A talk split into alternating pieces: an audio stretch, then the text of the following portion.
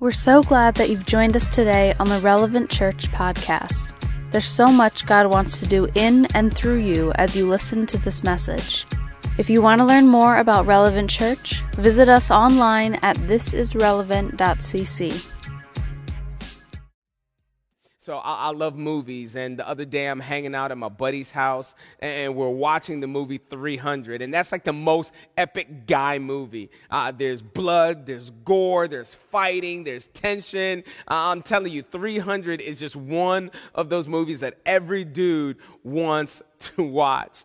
So uh, in 300, it, it, tells a story about Leonidas who is coming up against the Persian uh, army, and all he's got is 300 elite soldiers.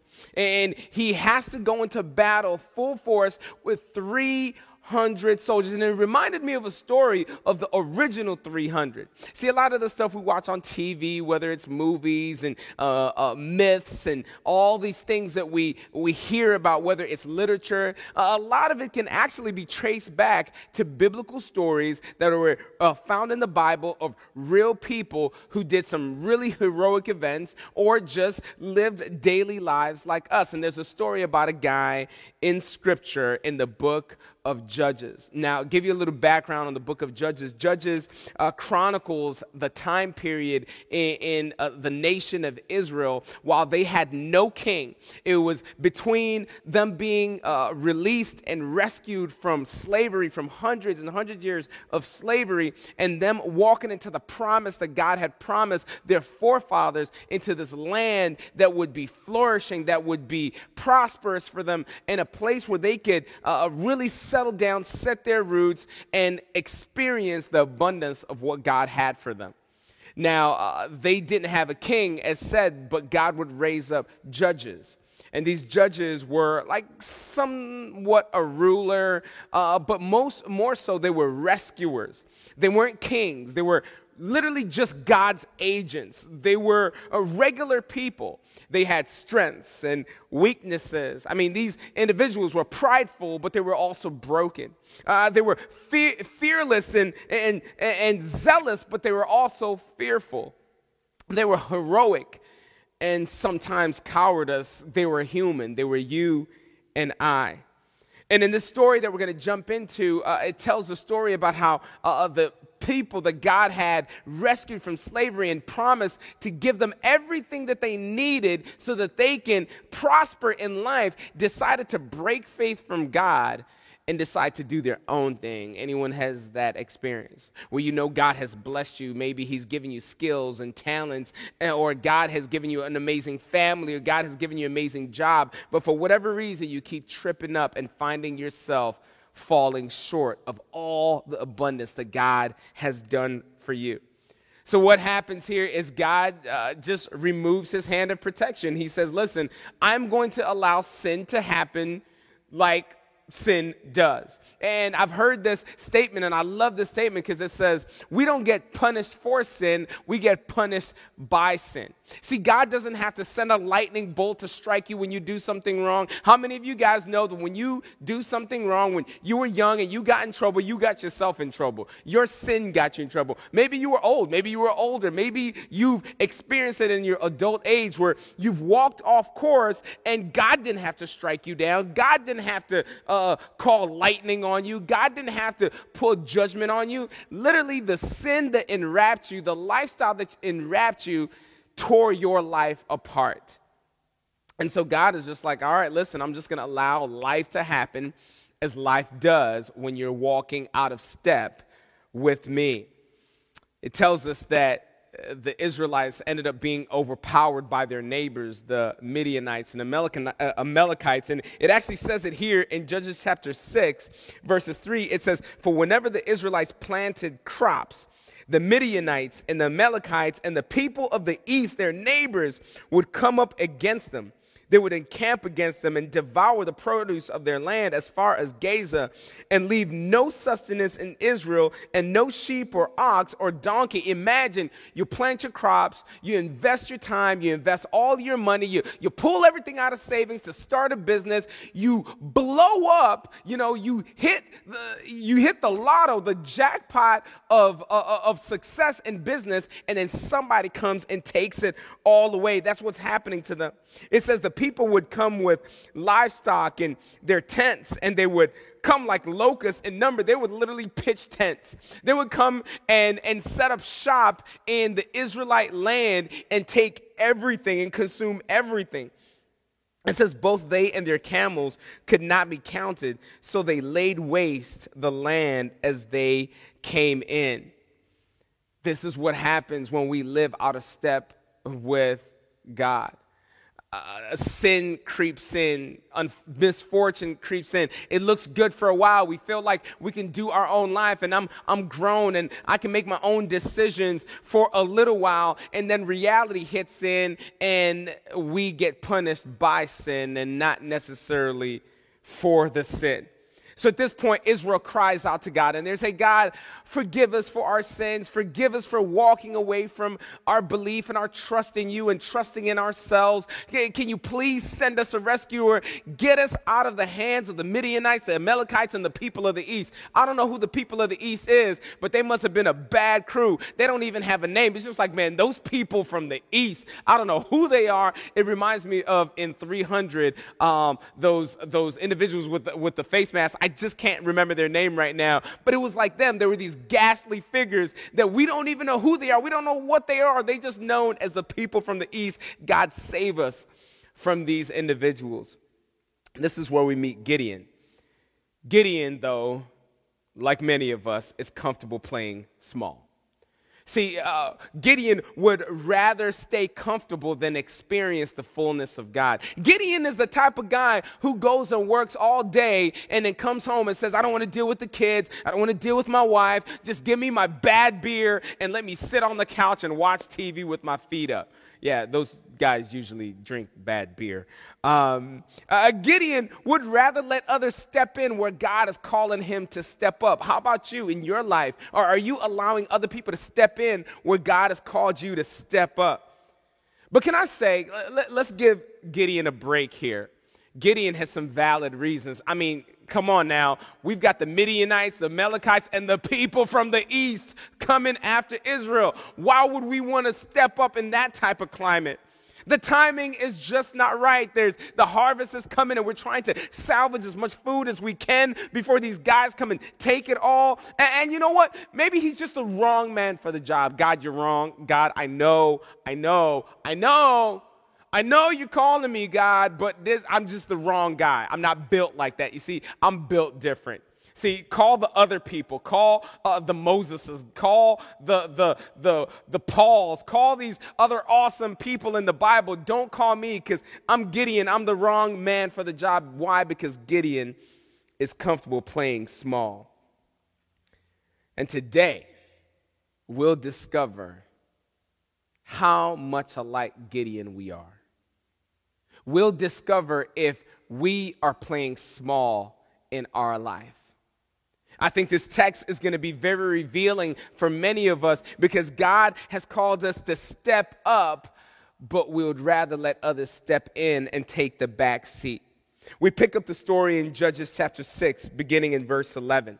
This is what it says in verses 11. It says, Now the angel of the Lord, and as, as you've heard me teach this, if you've heard me teach this before, whenever it says the angel of the Lord, it's actually talking about the pre incarnate Christ. It's talking about the angel who is the Lord. So Jesus, before he was born uh, uh, uh, of a virgin eh, on earth, this is his, his deity in heaven sitting at the right hand of God, the forever living, ever loving Savior of the world, pre incarnate Christ, the God who created heavens and the earth. This is Him who's showing up at the side of Gideon. It says, Now the angel of the Lord came and sat under the terebinth tree. This is an oak tree in Ophrah. I just wonder sometimes why, you know, I, I, love the literal translation and they use word like terebinth. Like you could have just said oak. Let's just be honest. It's It's an oak tree, right? Uh, which belonged to Joash the Abiezrite, while his son Gideon was beating out wheat in the winepress to hide it from the Midianites. Gideon is hiding when he should be stepping up to take care of business for his country. He, he is hiding out because he is afraid of the Midianite. And can I tell you something? This is the first lesson that we learn when you know you are playing small. You hide because you're afraid of actually having to show up. You're afraid because you're, uh, you're, you're hide because you're afraid of actually having to show up. Gideon is threshing wheat, meaning he is separating the wheat from the chaff. I don't know how many farmers out there.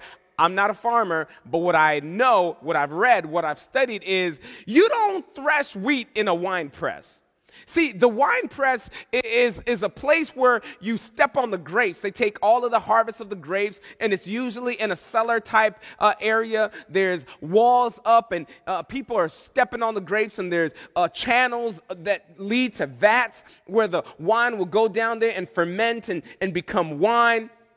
And this is where Gideon is threshing wheat. And what does it mean to thresh wheat? Literally, there's this big basket that they, they, they put all the wheat on there and the wheat stalks or whatever it's called. I don't know. Again, I'm not a farmer. And they go and they throw the wheat up in the air and the chaff separates. The wind catches it and blows it away. The wheat falls, whatever, wheat seeds or whatever they're called, and they fall. And that's how they separate. That's how you thresh wheat. You're supposed to thresh wheat in open air. But Gideon is stuck in a wine press because he's so afraid about what's going on out there. He's so afraid of showing up and stepping up and saying, you know what? I'm not going to be stuck here in, a hiding place, but I'm going to step up to an open place because I trust God that God is with me because I know that I'm part of his community of faith. And so he's always told us he's with us. So I'm going to go out. But no, that's not where we find him. He's scared to wits of having to show up. He's scared to have to step up and defend the community of faith. He's scared to fight for the honor of the community. He's scared to do something. Now, I have to admit, uh, fear grips me too. Let me just be honest. I totally get it. Chances are, I love watching movies like 300, but if the Midianites and Amalekites and the people from the east are showing up, I'm probably with Gideon in the wine press, like, bro, I don't know what's going on out there, but I ain't trying to be out there.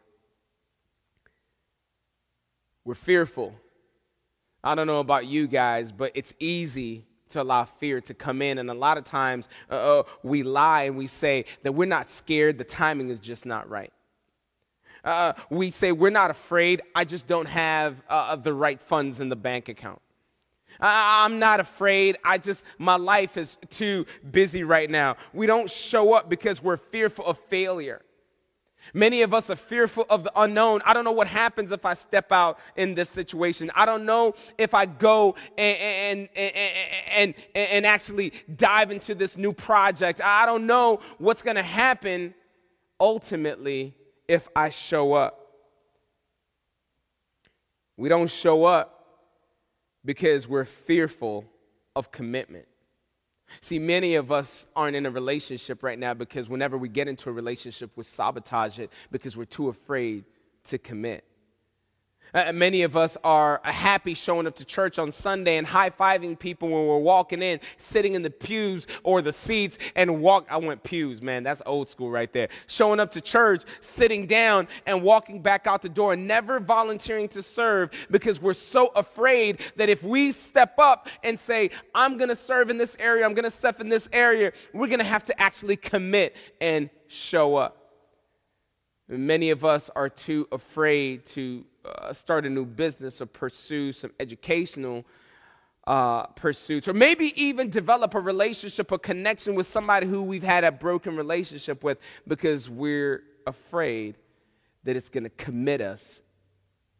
And when push comes to shove, we are going to have to show up. See, commitment is uncomfortable because that means it's imperative that I am consistent.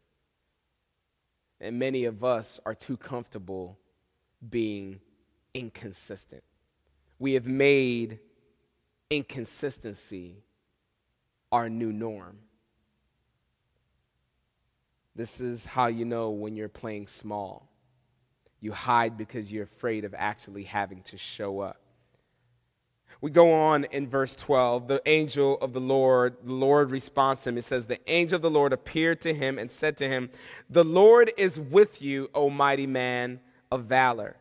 And Gideon said to him, Please, sir, if the Lord is with us, why then has all this happened to us? Where are all his wonderful deeds that our fathers recounted to us, saying, Did not the Lord bring us up from Egypt? But now the Lord has forsaken us and given us into the hand of Midian. The Lord has forsaken us. He did this for everybody else, but He's not doing that for us. Lesson number two, if you are playing small, is you begin to compare your experience to how God is showing up for others. Man, let me tell you, if this is hitting home, go ahead and throw some hearts. Go ahead and type in the comments. Because I'm going to tell you what, I never preach a sermon that doesn't hit home first. I have lived this. I am the number one chief uh, not proponent, but I'm the chief uh, uh, uh, individual to compare my experience to how God shows up for other people. And what he's doing here is talking about the historical narrative. See, Gideon growing up would be told stories of how God showed up for the children of Israel when he rescued them out of the hand of the Egyptians. Uh, it talks about how he parted the Red Sea and how he routed their enemies. And he's hearing all of these amazing stories, but now he can't wrap his head around the fact that he's in a situation where uh, the enemies are coming after them, but God is not routing the enemies. God is not rescuing them seemingly. And he begins to say, uh, they had it easier. God was on their side, you know, and we do it too. Other people have it easier. They've got more resources, they've got more time, they've got more space. They They've got more access to everything else. And can I tell you something? Comparison kills. How many of you guys have a dream of something that you want to accomplish in life? Go ahead and t- type it. Just say, I have a dream. We're going Martin Luther King, MLK on us right now. Do you have a dream? Maybe you have a dream to finish your PhD. Maybe you have a dream of actually going to college. Maybe you have a dream uh, to have a reconciled relationship with your children or reconciled relationship with a long lost sibling or maybe with a parent. Maybe you have a dream to start a business. Maybe you have a dream to pursue ministry. Maybe you have a dream to just learn a new thing, a new skill, learn how to play the guitar. I've been wanting to play the guitar for the longest time. Do you have a dream? Who's got a dream? Can I tell you, comparison kills. Because as soon as we take our eyes off of our dream and start taking our eyes on other people's successes and other people's breakthroughs, we start walking into breakdowns. We can never win if our eyes are stuck on the other team. We've got to be looking about what we're doing, how we're showing up, how we are absolutely called to do that thing that God has called us to do. And let's take our eyes off of other people. Listen, this is what scripture tells us in Ephesians 2 10. For we were his workmanship, we're God's workmanship, created in Christ Jesus for good works that he prepared beforehand that we should do. Yes, you have a dream. I have a dream. Ultimately, God has placed dreams inside of all of us. And if we keep our eyes looking at what everybody else is doing, we will never be able to achieve our dream because we'll stay stuck thinking ourselves as small. Gideon is being called upward yet he's taken his mind off of his call onto somebody else's journey. See, my son gets mad at every opportunity that he doesn't get. Uh, on Sunday mornings, my two older sons uh, always go with their mother because uh, they want to go help out. My oldest son wants to serve on the serving team. Uh, my middle son wants to hang out with his buddy whose parents are also serving that bring their kids. And so my youngest, my five year old, who's about to turn six in a few days, is getting upset all the time and says, uh, Isaiah always gets to go with mom and uh, Elijah always gets to go with mom and I never get to do anything. I don't ever get to go anywhere and you don't let me do anything. Which is not true because just the other day I took uh, him out of all of the kids, took him to the store with me. He convinced me. Listen, this little dude hoodwinked me to get him a new Beyblade that he was supposed to get on his birthday.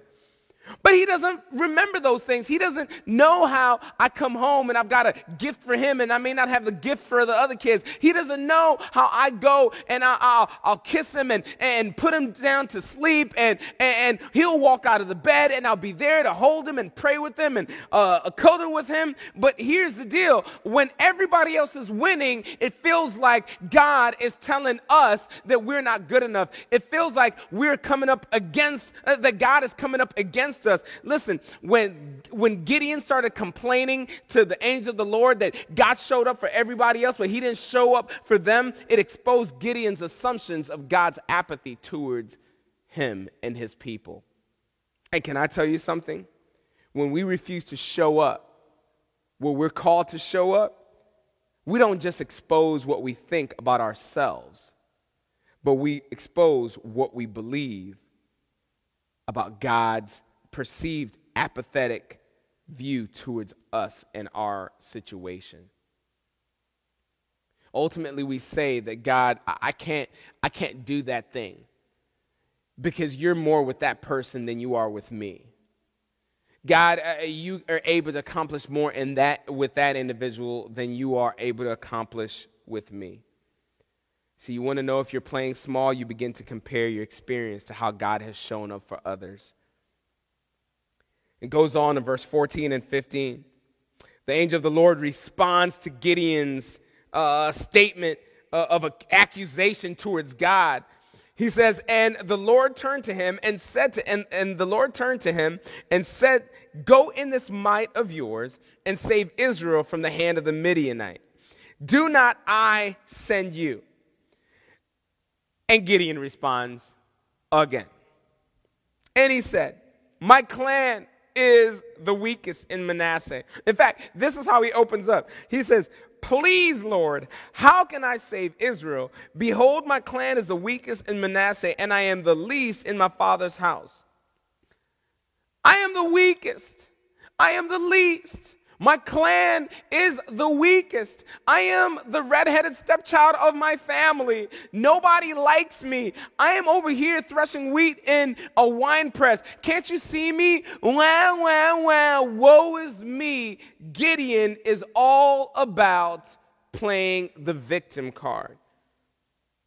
This is the third lesson that we learn. In determining whether we, like Gideon, are comfortable playing small. We over exaggerate our limitation in current situation.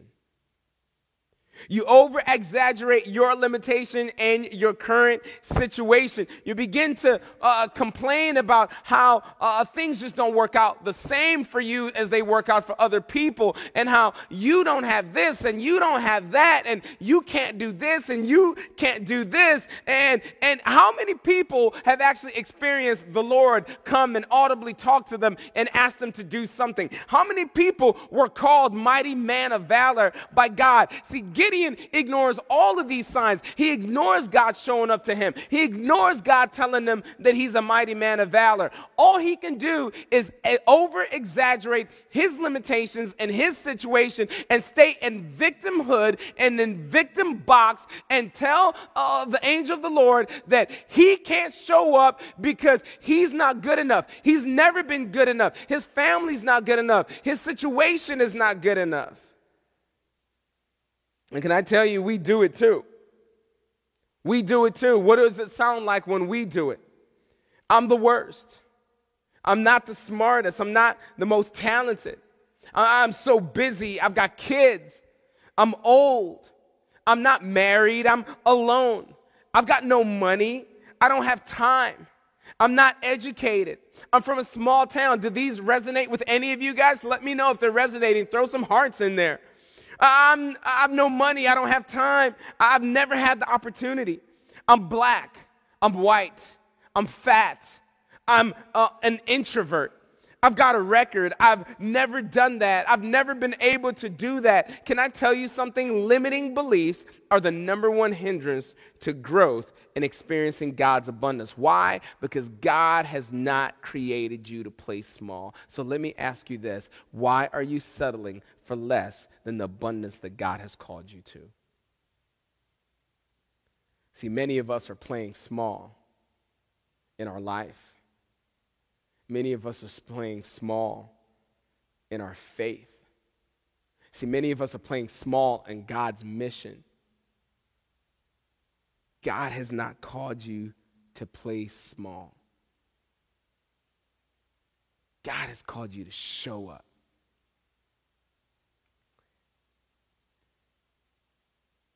I want to know what would you do if you knew that God was on your side? If you could be guaranteed that God would be with you and He would not leave you to high and dry? How would you show up?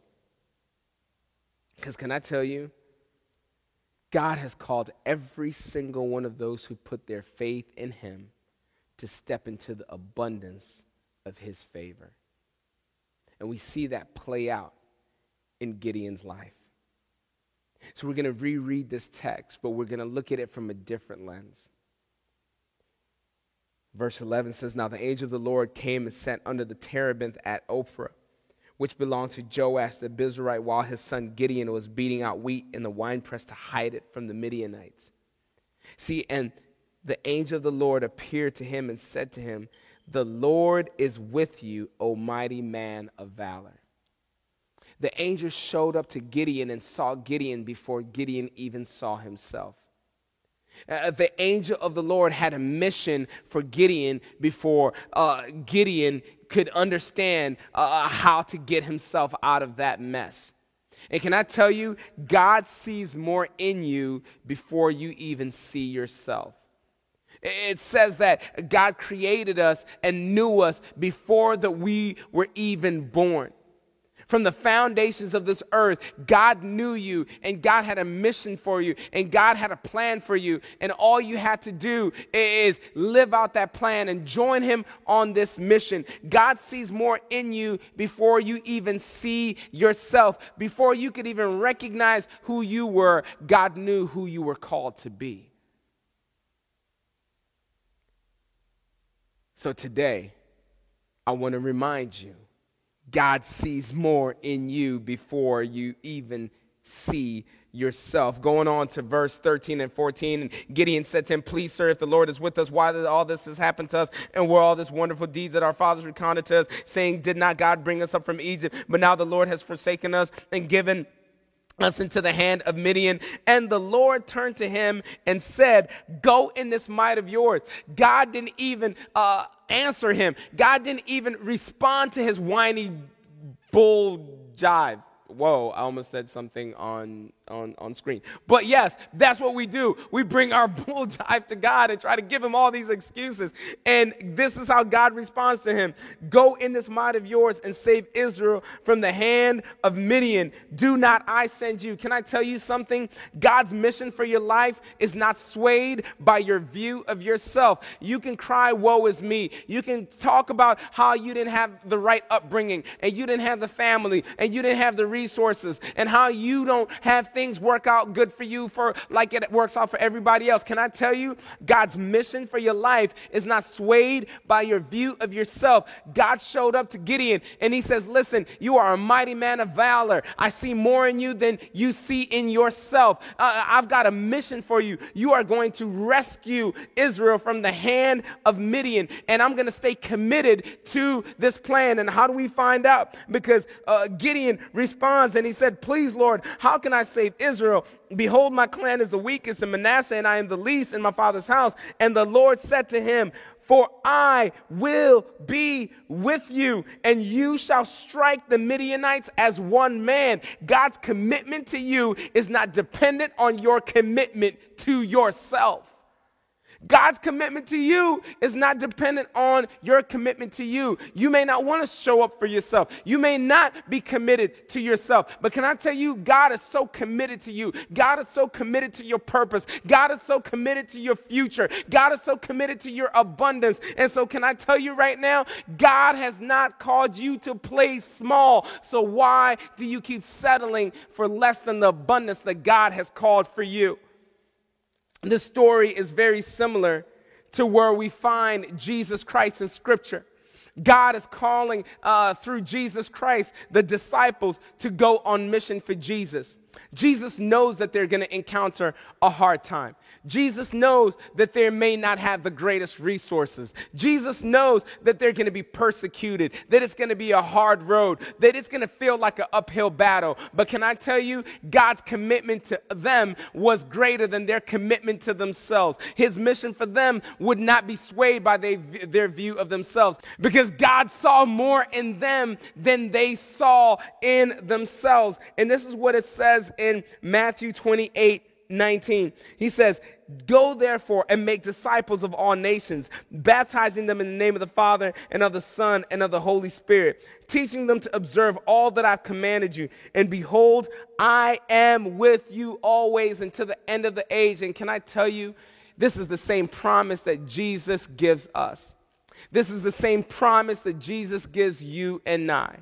God knows that our life is not going to be easy. God knows that we're going to uh, encounter hurdles and we're going to encounter hiccups. But can I tell you, He reminds us that He is with us always. See, Jesus Christ showed up because he was teaching us how we could show up. Jesus' life was not easy. Jesus knew that he would be going to the cross. Jesus knew that he would be killed, but Jesus also knew that on the third day that he would rise. And because he rose, you can rise again. It doesn't matter what tries to hold you down. It doesn't matter about the gremlins in your mind. Through Jesus Christ, you can overcome playing small. Through Jesus Christ, you you can walk into the purpose God has called for you. Through Jesus Christ, you can show up because scripture tells us for the good that we want to do is not us who do it, but Christ who does it through us. So ultimately, you can say, like Paul, for it is no longer I who live, but Christ who lives through me. And the life that I live in the flesh is through and in Jesus Christ who showed up for me at the cross and showed up for me at the resurrection. So I could show up in the newness of life, in the abundance of his favor, and I don't have to play small. Can I pray for you? God, I thank you for everybody watching. I pray for every individual who knows that they've been playing small in their life. I pray, God, that this message will be a message to fire them up, to step into the abundance of your favor. God, I pray that if there's sin in their life that's causing them to play small, if there's doubt in their life to, that's causing them to play small, God, that they will release it right now. And so, everybody who's watching, if you know you've been playing small, whether you've been living out of alignment with God's purpose for how you should live your life, or maybe you've lived in doubt or in fear of not being able to show up or not being good enough or not having the right resources, today, if you want to submit that all to Jesus Christ, so that Jesus' life that was showed up for you can empower you to be able to show up in where He's called you to. Would you pray this prayer with me? Dear Jesus, forgive me for living out of alignment with you. Today, I want to commit to Jesus Christ, my Lord, my Savior.